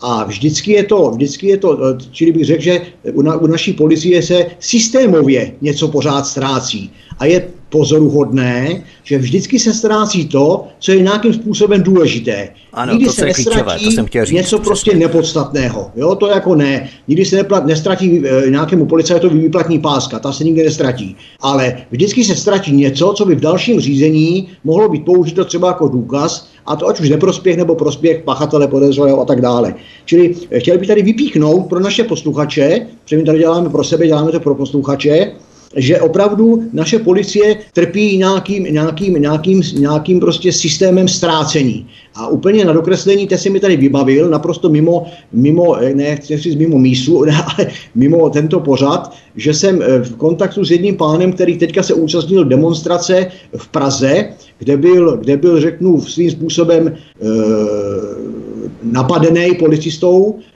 nechci říct, že to byl, že byl obětí nějakého služebního zákroku, podle mě to bylo normální napadení policistou, a když si, eh, když si potom eh, šel za svými právy a nechal to v rámci GIPSu a oddělení vnitřní kontroly jakoby přešetřit, ten takzvaný zákrok toho policisty, tak představte si, že ten videozáznam se ztratil u ty policie. Zrovna když se mělo řešit čtyři minuty videozáznamu někde z nějakého rohu, nějaký budovy, který by to měl prokázat, tu neadekvát, tu, tu, to chování toho policisty, tak se záznam ztratil. A věřte tomu, že bychom se po slovu ztratil v řadách policie pídili, že dostaneme možná stovky, nebo tisíce případů. Takže to, to mě opravdu vyprovokovalo k takovéhle reakci, a jinak mám z toho zatím eh, stále, stále ten pocit, e, i z toho, jak jsem měl z toho prvotního rozhovoru, že tady v tom případě, v tom příběhu syna pana Stráníka, mrtvého syna pana Stráníka, si někdo dal přeci jenom velkou práci s, s přípravou vraždy, čili musíme tady určitě pracovat s verzí, že ta vražda nebyla náhodná, ale byla připravená. Konec konců jistá prohlídka telefonu a sledování e, zvyklostí a obvyklostí toho mrtvého syna pana Stráníka ale zároveň si vrah nebo vrazi dávali i velký, velký, velkou práci vymyslet jakýsi krycí příběh, aby vražda vypadala jako sebevražda. Čili tohle to by mělo být spíš motivem pro vyšetřovatele k, k revizi toho případu, než motivem k tomu, že to opravdu sebevražda je. Čili zase tolik moje, moja stručná reakce, tak snad byla stručná. Ohledně ztrát ztratilo se třeba i video a fotodokumentace v rámci sběru důkazů a informací v rámci uhledání místa činu. K tomu všemu se dostaneme na svobodném vysílači. Zahrajeme si písničku a po ní vstoupíme do posledního čtvrtého vstupu našeho pořadu. Milí posluchači, pokud jste i vy těmi, kteří byli poškozeni nějakým způsobem a kteří máte svůj příběh a chtěli byste ho nějakým způsobem chronologicky předat a podělit se s ním s našimi posluchači a medializovat ho, prosím napište mě na e-mail, který je uveden uvedený v YouTube kanále v informacích a můžeme se potom samozřejmě dohodnout. Našimi hosty je otec Petr Stráník senior a detektiv Zbyněk Prousek. Od mikrofonu vás zdraví Vítek, svobodný vysílač je vaším společníkem dnešní večer. Příjemný poslech. Vstupujeme do posledního čtvrtého vstupu našeho pořadu. Od mikrofonu vás zdraví Vítek na svobodném vysílači. Našimi hosty jsou eh, Petr Stráník senior a detektiv Zbyněk Prousek. Podívejme se na další důkazní trhliny v oficiální policejní verzi. Podlitiny a krevní sraženiny mezi dobou smrti a nálezem těla Petra Stráníka nasvědčovaly tomu, že zavražděný minimálně pět hodin kde si ležel a teprve potom byl pověšený, oběšený. Logicky nepověsil se sám, ale pověsil ho kdosi jiný až několik hodin po jeho smrti. Veškerá krev byla totiž na zádech, pokud by vysel od začátku, byla by logicky v nohách. Vychází z toho tedy jasně, že Petr Petr byl pověšený vrahy až po minimálně pěti hodinách. Petr Stráník, otec Petr Stráník senior se k tomu samozřejmě vyjádřil, ale abychom to shrnuli a postupně nějakým způsobem si sumarizovali ty věci, opakovali je, protože opakování je matka moudrosti, abychom v tom eh, měli pořádek, i hlavně vy, milí posluchači. Jak to tedy bylo vlastně s těmi krevními podlitinami, pane Stráníku? No, takhle. Manipulace tě, s tělem prokazují v podstatě na videozáznamu částečně přemístěné posmrtné skvrny na zádech, které vzniknou pouze po přemístění těla mezi 5. a 12. hodinou po smrti z vodorovné do svislé polohy, tak jak byl pověšen. Posmrtné skvrny na zadní části eh, trupu byly nalezeny i při pitě 27.9.2010 takže z tohoto nálezu je zřejmý, že museli být v době nálezu těla Petra Stráníka, které bylo nalezeno po 24 až 36 hodinách po smrti. Po 12 hodinách totiž už tyto částečně přemístěné skvrny, i když teda e, přesunete tělo jak chcete, tak jsou skvrny fixované a tento proces nelze znovu nastartovat. To znamená, že e, to přesně ukazuje, že po e, zavraždění, to znamená paralizérem a následným uškrcení, tělo leželo dolů, dole v obyvácím pokoji a bylo přemístěné v této době mezi 5. a 12. hodinou. Eh, další věc, která vznikla vlastně a odpovídá tomu, že bylo, vzniklo tam zranění eh, po smrti. A to na levém lítku a pravé eh, kotníku v prohlubí pravého kotníku a achilově šlaše. To znamená, že a jsou to otisky ne žádných štaflí, co jako bylo prezentovaný soudními znalci, ale toto zranění vzniklo v pohybu. To znamená, odpovídá tomu, jak táhli vlastně mrtvého po schodech nahoru a pověsit ho do ložnice, tak s ním vlastně zavadili od e, schodiště a tam je slzičkový plech hliníkový. A tam jsou ty zřetelné otisky profilového schodiště na, na nohách. Toto je bagatelizováno a ignorováno jak soudními znalci, pat, pitvajícím lékařem a toto mělo vzniknout od otisku štaflí, které byly tři metry od těla. Takže tělo je pověšené eh, v rohu, hladké místnosti, natažené nohy. Já jsem ho položil, odříznul, je to zaznamenané na videozáznamu, že od začátku vyšetřování tělo leželo na posteli pak a e, štafle přiběhli Petrovi, udělali mu zranění po smrti a zase se postavili zpátky vedle dveří. To je už úplně výsměch, co, co prostě ta policie si dovolí. Jako prostě, e, ač je na to e, jsou vlastně znalecké posudky z biomechaniky, znaleckého ústavu, tak jsou ignorovány pitvajícím, ignorovány pitvajícím lékařem i policií. Prostě pitvající lékaři pochybili, tato zranění ani e, nejsou uvedeny v pitevním protokolu s tím, že vymizeli. Prostě tady není jen vymizení e, zranění po smrti. Tady vymizely dvě oděrky na krku vepředu, střetelný po paralizéru. Pak vymizelo zranění na levém hřbetu ruky. Jo, pak toto zranění se smilo, to znamená další velká trhlina v oficiální policejní verzi. Veškeré podlitiny a krevní sraženina byly na zádech, což nasvědčovalo, že 5 až 12 hodin po smrti, kde si ležel, respektive s ním v tomto čase bylo pohybováno. Pokud by vysel od začátku, veškerá krev by logicky byla v nohách. Podívejme se na další podezřelou okolnost. Pitva byla provedena 27. září 2010 a patoložka doktorka Markvartová z Ústavu forezní laboratoře nemocnice na Bulovce při vaší návštěvě 30. září uvedla pouze oděrky na zádech. Co je přesně uvedené v tom pitevním protokolu jako smrt Petra Stráníka?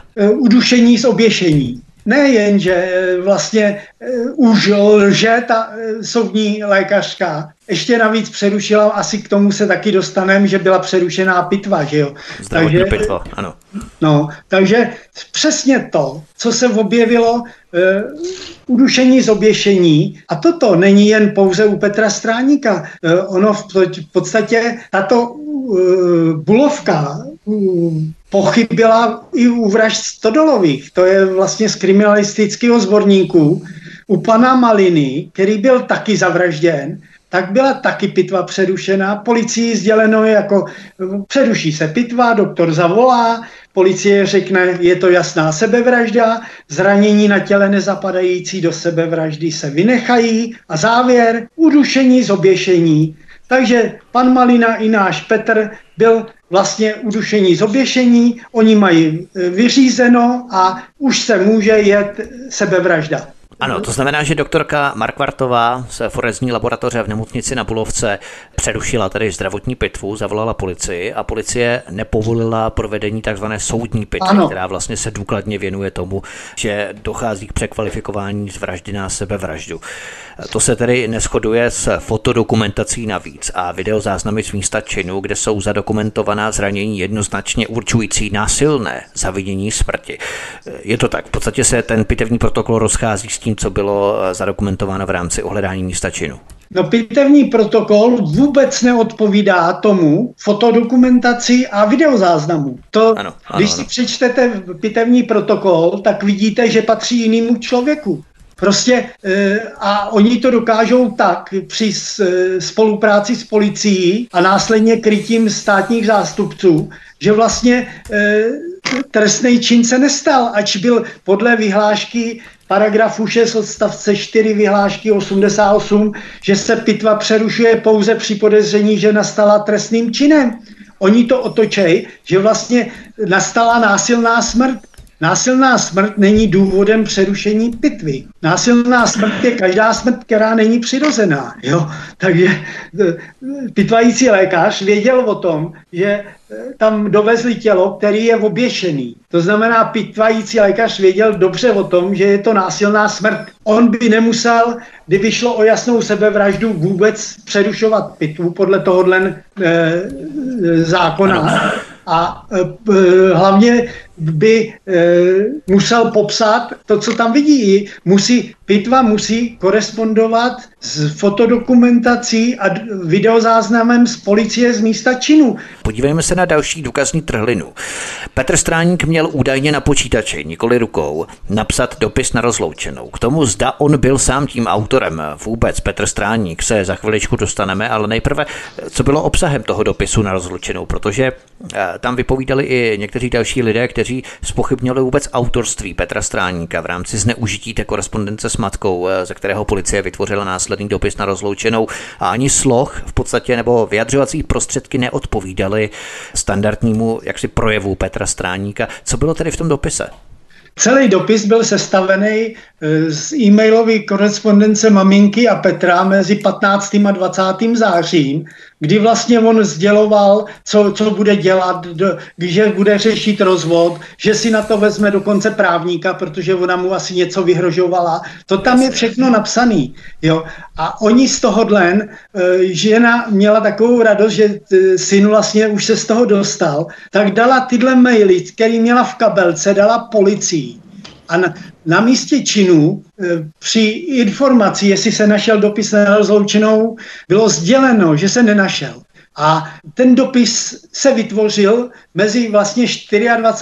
a 29. září, kdy prostě jsme přišli 29. září na policii e, na e, informací dát, že manželka se bála otevřít jeho maily, což bylo velice zajímavý taky tak jsme to tam šli říct v podstatě a ona nám policie předala dopis na rozloučenou, že se našel. E, on se nemohl nikde najít, protože my jsme tam byli od začátku do konce a e, že se našel, tak není jediný důkaz, protože e, ten dopis to, co je vyfocený, složený papír bez textu, tak není žádný důkaz, že to je dopis na rozloučenou vůbec. Jo. Za druhý, to znamená, že tam šlo i o to, že se v podstatě ztratila první fotodokumentace i první video záznam s ohledáním místa činu a byly pořízené po druhé a tam se ten dopis náhle objevil. Jak si ani ne dopis, ale spíš složený zmačkaný bílý papír na dolním okraji stolu. Čili až na tom druhém záznamu v rámci fotodokumentace i video záznamu, tak tam se najednou záhadně objevuje jakýsi bílý zmačkaný papír. No takhle, ono to ne, nebylo jen tak jako e, po druhý. E, ten dopis nám ukázali de facto jakoby na videozáznamu za dva a půl roku po smrti. A e, ten videozáznam totiž nevzniknul, protože originál se ztratil, takže není žádný jediný důkaz, že z 24. bylo něco natočený v bytě. Jí první záznam videozáznamu je 28. září až 28. A tam je dotočen dopis. To znamená, ten se mohl natočit kde chci, kdy chci, jak chci, protože jsou přeházený na videozáznamu věci proti fotodokumentaci na stole. To znamená, že není problém si tenhle dopis jakoby dotočit. Jo? To, to není problém. Ne, e-mailová korespondence, která byla předaná a z ní vytvořený tenhle eh, dopis, tak eh, byl, byla ztracená zase. Zase se ztratila. A pak jsme dali stížnost na ministra vnitra si eh, na vyřešení a ono se jim dostala ta e-mailová korespondence, protože jsme ji dávali v příloze ze 6.11.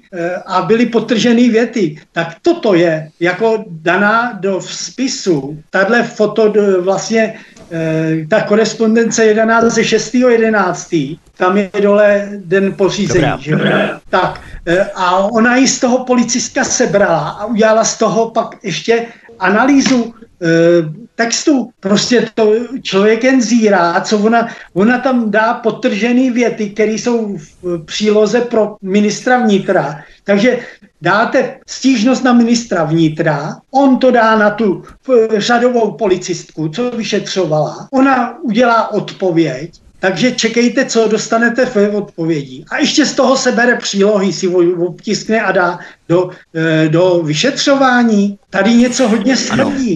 Máme tu další záhadu a to jsou nesrovnalosti na zvětšených fotografiích, takzvaných negativů, kde má Petr Stráník na krku vypálené dva bodce od elektrického paralyzéru.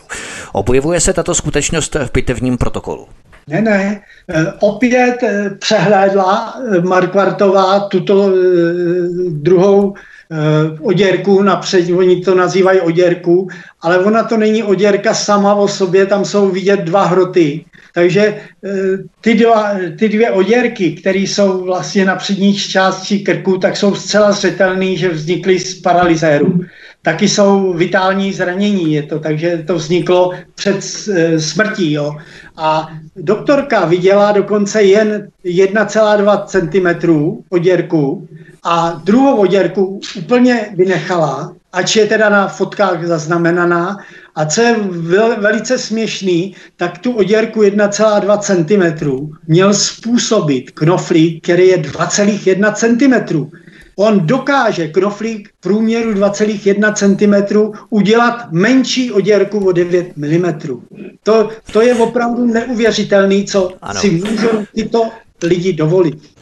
Petr Stráník má také dvojí posmrtnou rýhu od provazu. Jedna rýha je vodorovná, strangulační rýha, a druhá rýha jde dozadu nad ušima. Objevuje se to také v tom pitevním protokolu, tato skutečnost? Ne, ne, v pitevním protokolu opět paní Markvartová opomenula tu vodorovnou, zcela zřetelnou strangulační rýhu uvést, protože ji neviděla a popisuje pouze v týlní krajině vybíhá vzhůru k levýmu bolci. Ta je méně zřetelná a je typická pro oběšení. A ta, tuto vodorovnou, která je typická pro uštrcení, opomenula a ještě dokonce e, se začala objevovat až posudku po e, vyšetřovacím pokusu, kdy jsme na vyšetřovací pokus zvětšili fotografie a oni e, tam zjistili, že víme o dvou krajích.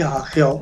Takže Potom začali po vyšetřovacím pokusu tyto lékaři, Mudr Beran a Mudr Markvartová, popisovat spodní strangulační rýhu. Ale ono to vůbec nikomu nevadí, ani policii, ani státním zástupcům. Tato rýha, proč v pitevním protokolu chybí ta vodorovná, jsou tam dokonce otisky po snobci provazu, eh, je popsaná v pitevním protokolu jen vybíhající, Potom se začala popisovat tahle vodorovná, popisují se dva, dvě, ale tvrdí se, že je jedna. Takovýmhle způsobem se vyšetřuje. To, a to odpovídá tomu, že po tom napadení paralizérem ho uškrtili a e, proto vznikla tahle vodorovná strangulační rýha, že jo.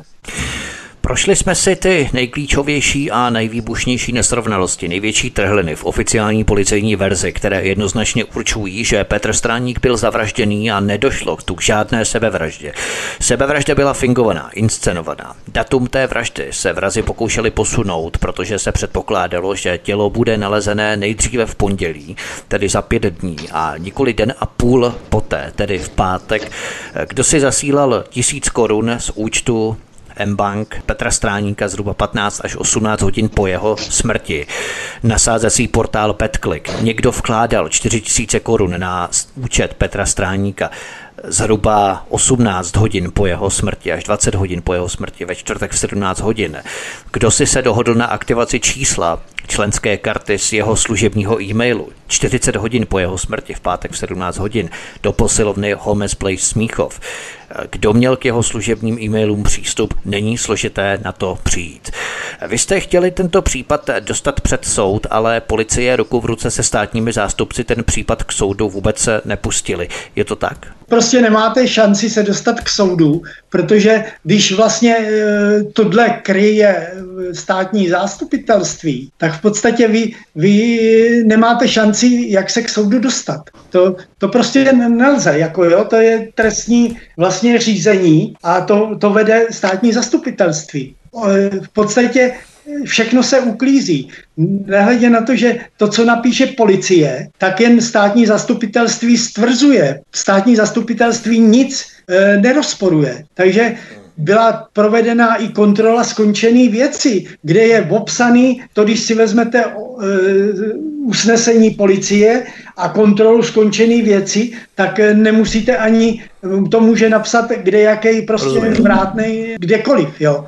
To, to bylo prostě skopírované, kontrola Ano, to je skopírovaný prostě, no. takže e, vy de facto nemáte možnost jako aby se, teď třeba ta karta se nikdy nešetřila. Ať, ať jsou na to upozorněný a tahle karta, tahle mailová komunikace je provedena na příkaz soudu.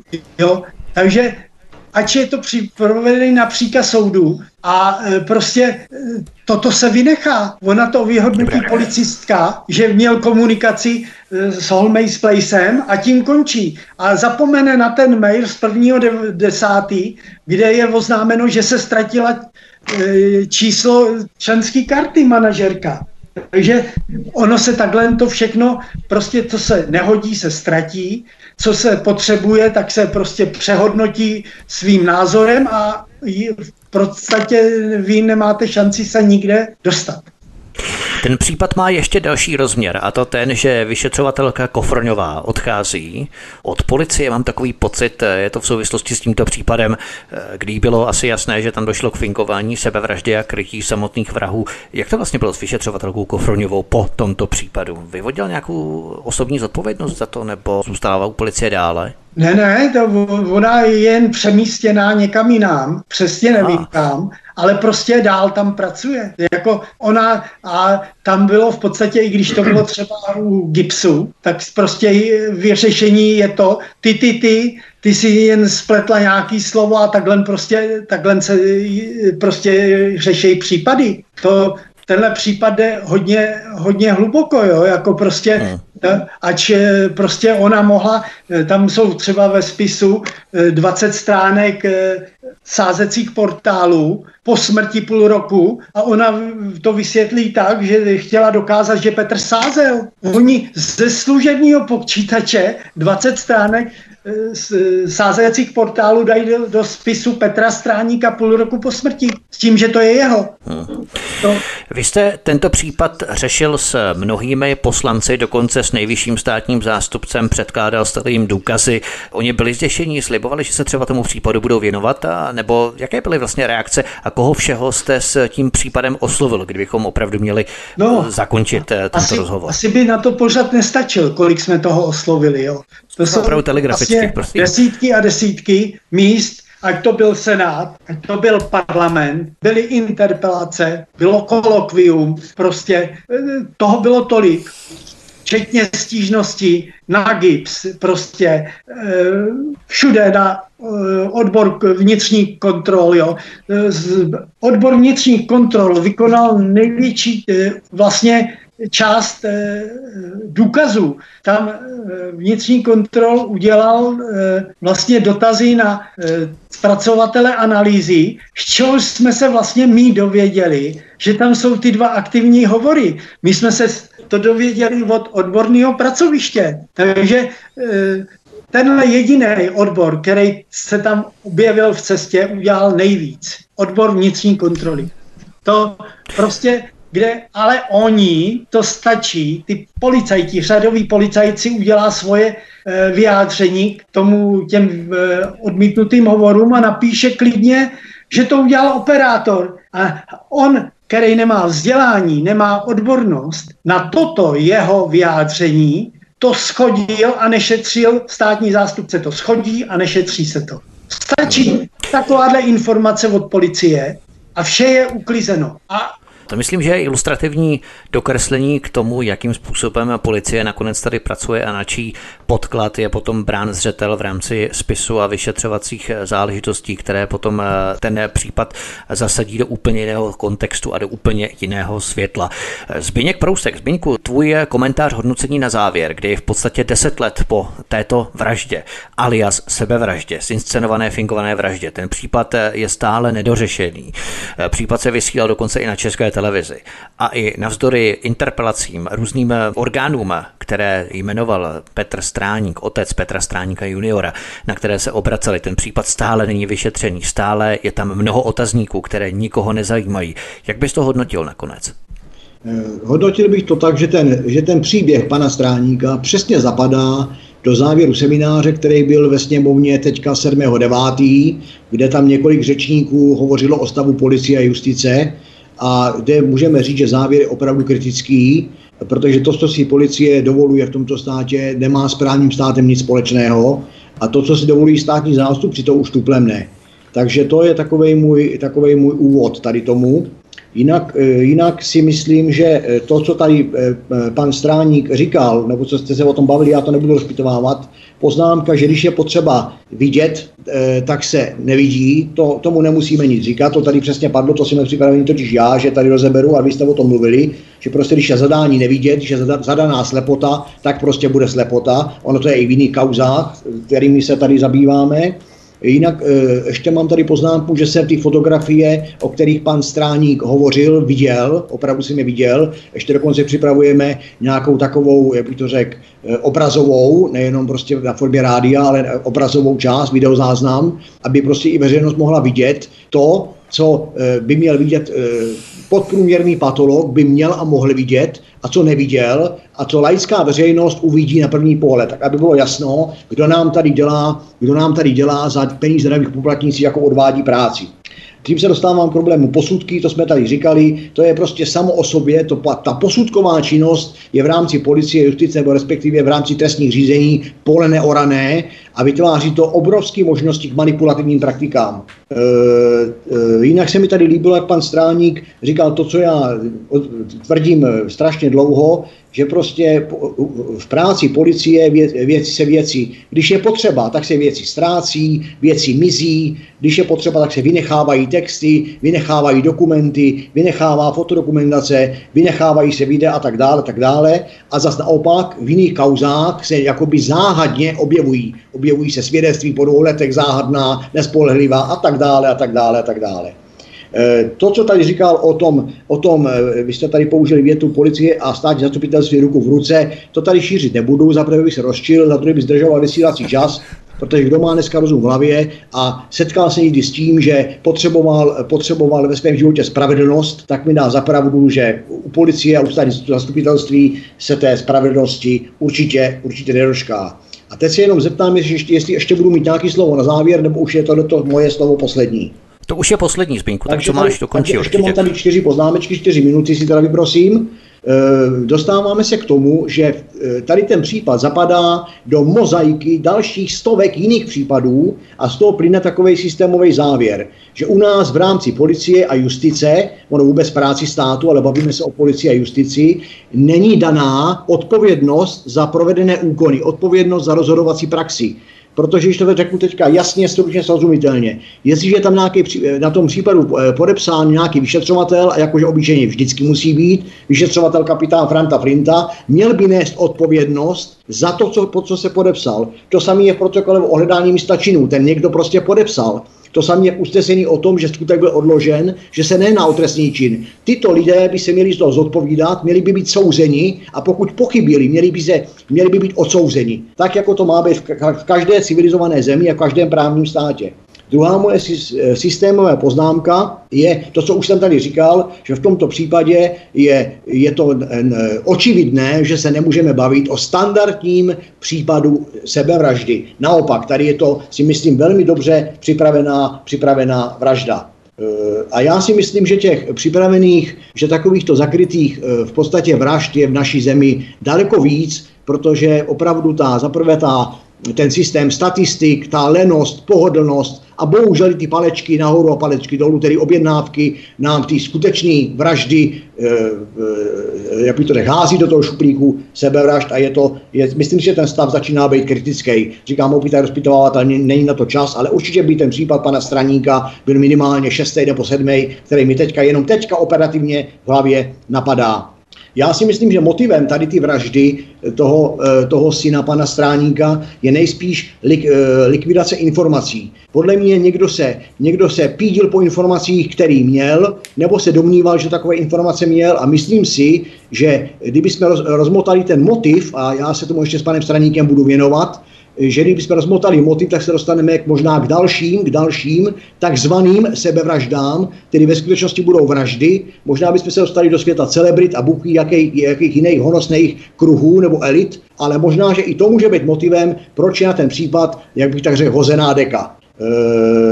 Další tady z toho příběhu plyne pro naše posluchače, nebo bych rád řekl našim posluchačům, že to vnímám tak, že i tento příběh dokresluje skutečnost a fakt e, e, o, takového systémového poznatku, že v naší zemi za stavu současné policie a za stavu fungování současného státního zastupitelství si musí obviněný, obžalovaný, odsouzený nebo i poško, takhle poškozený, oznamovatel a nebo nespravedlivě obviněný, nespravedlivě obžalovaný a nebo nespravedlivě odsouzený, bohužel hledat pachatele mnohdy sám pak to zbývá na nás, na soukromých detektivech a různých jiných e, aktivitách a iniciativách občanů, ale bohužel e, státní složky, který k tomu čerpají peníze z rozpočtu a nemalý, e, se nám ta role tady v té naší společnosti a v tom našem právním státě jakoby ztrácí.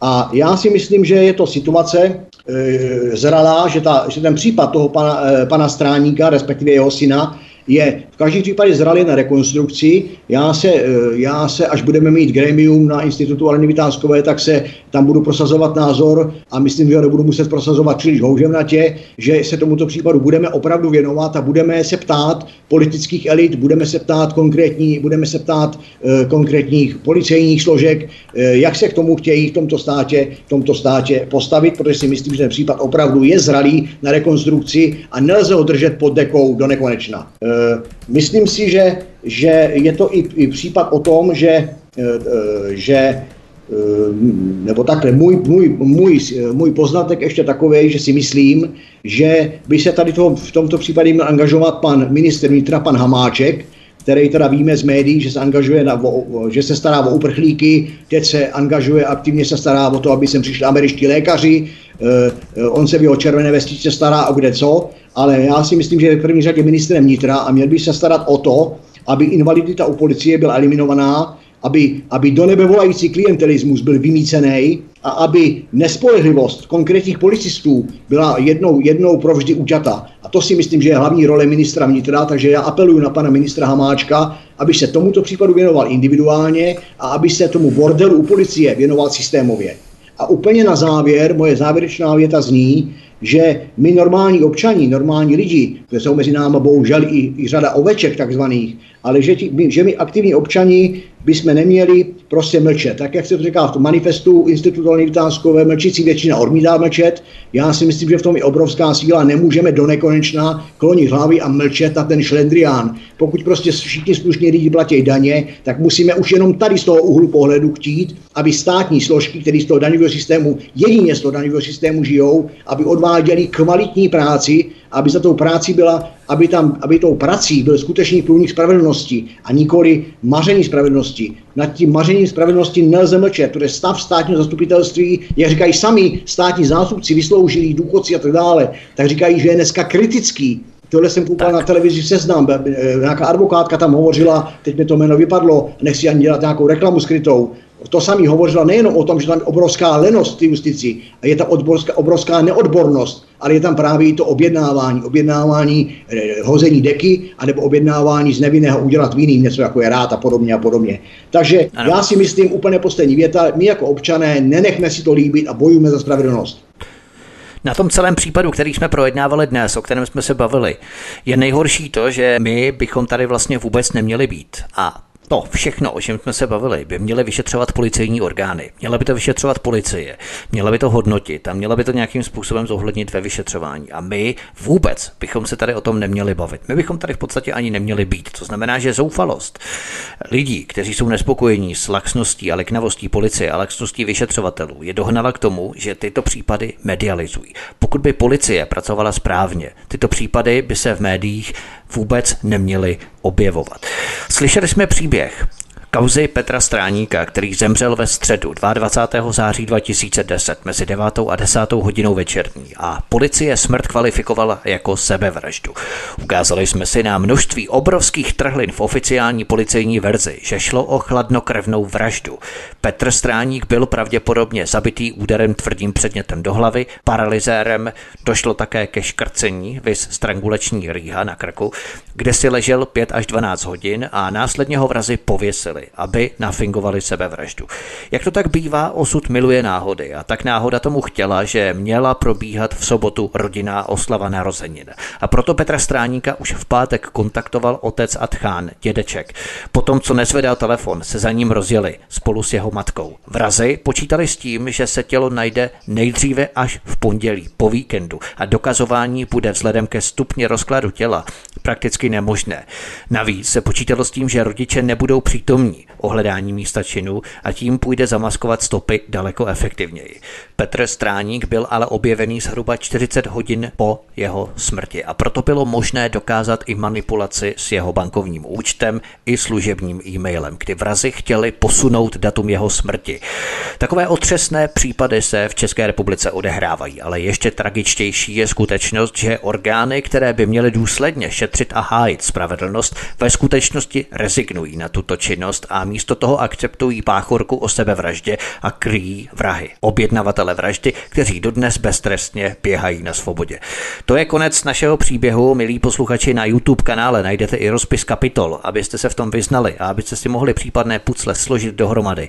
Máte rozpis kapitol s časovými známkami a popisem, který je doprovozený k jednotlivým kapitolám, to znamená, je tady jízdní řád nebo autoscénář našeho příběhu, tak jak jsme postupně vrčili jeden důkaz a jednu trhlinu za druhou.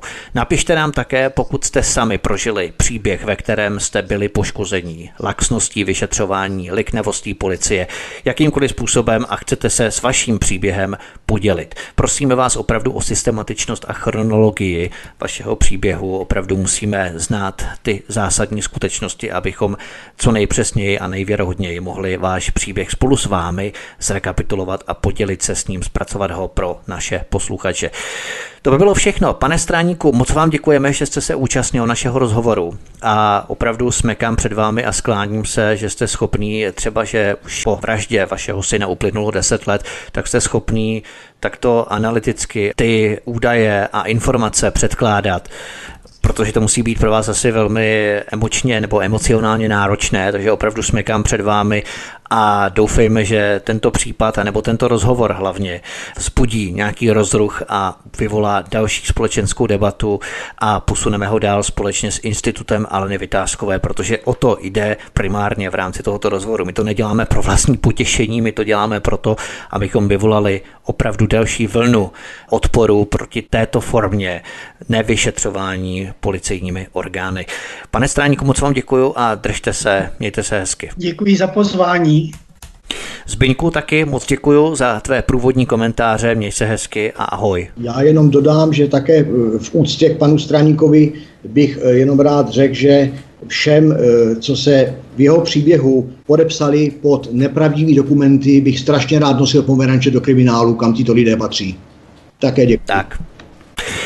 Tento i ostatní pořady si, milí posluchači, stáhněte na mateřském webu svobodného vysílače anebo zavítejte na YouTubeový kanál. Prosím, lajkujte a hlavně sdílejte, komentujte, pokud máte nějaké otázky, návrhy, postřehy, podněty k tomuto pořadu. Zajímá vás něco? Určitě komentujte, budeme rádi a hlavně za vaše sdílení, abychom tento příběh dostali mezi co nejvíce lidí.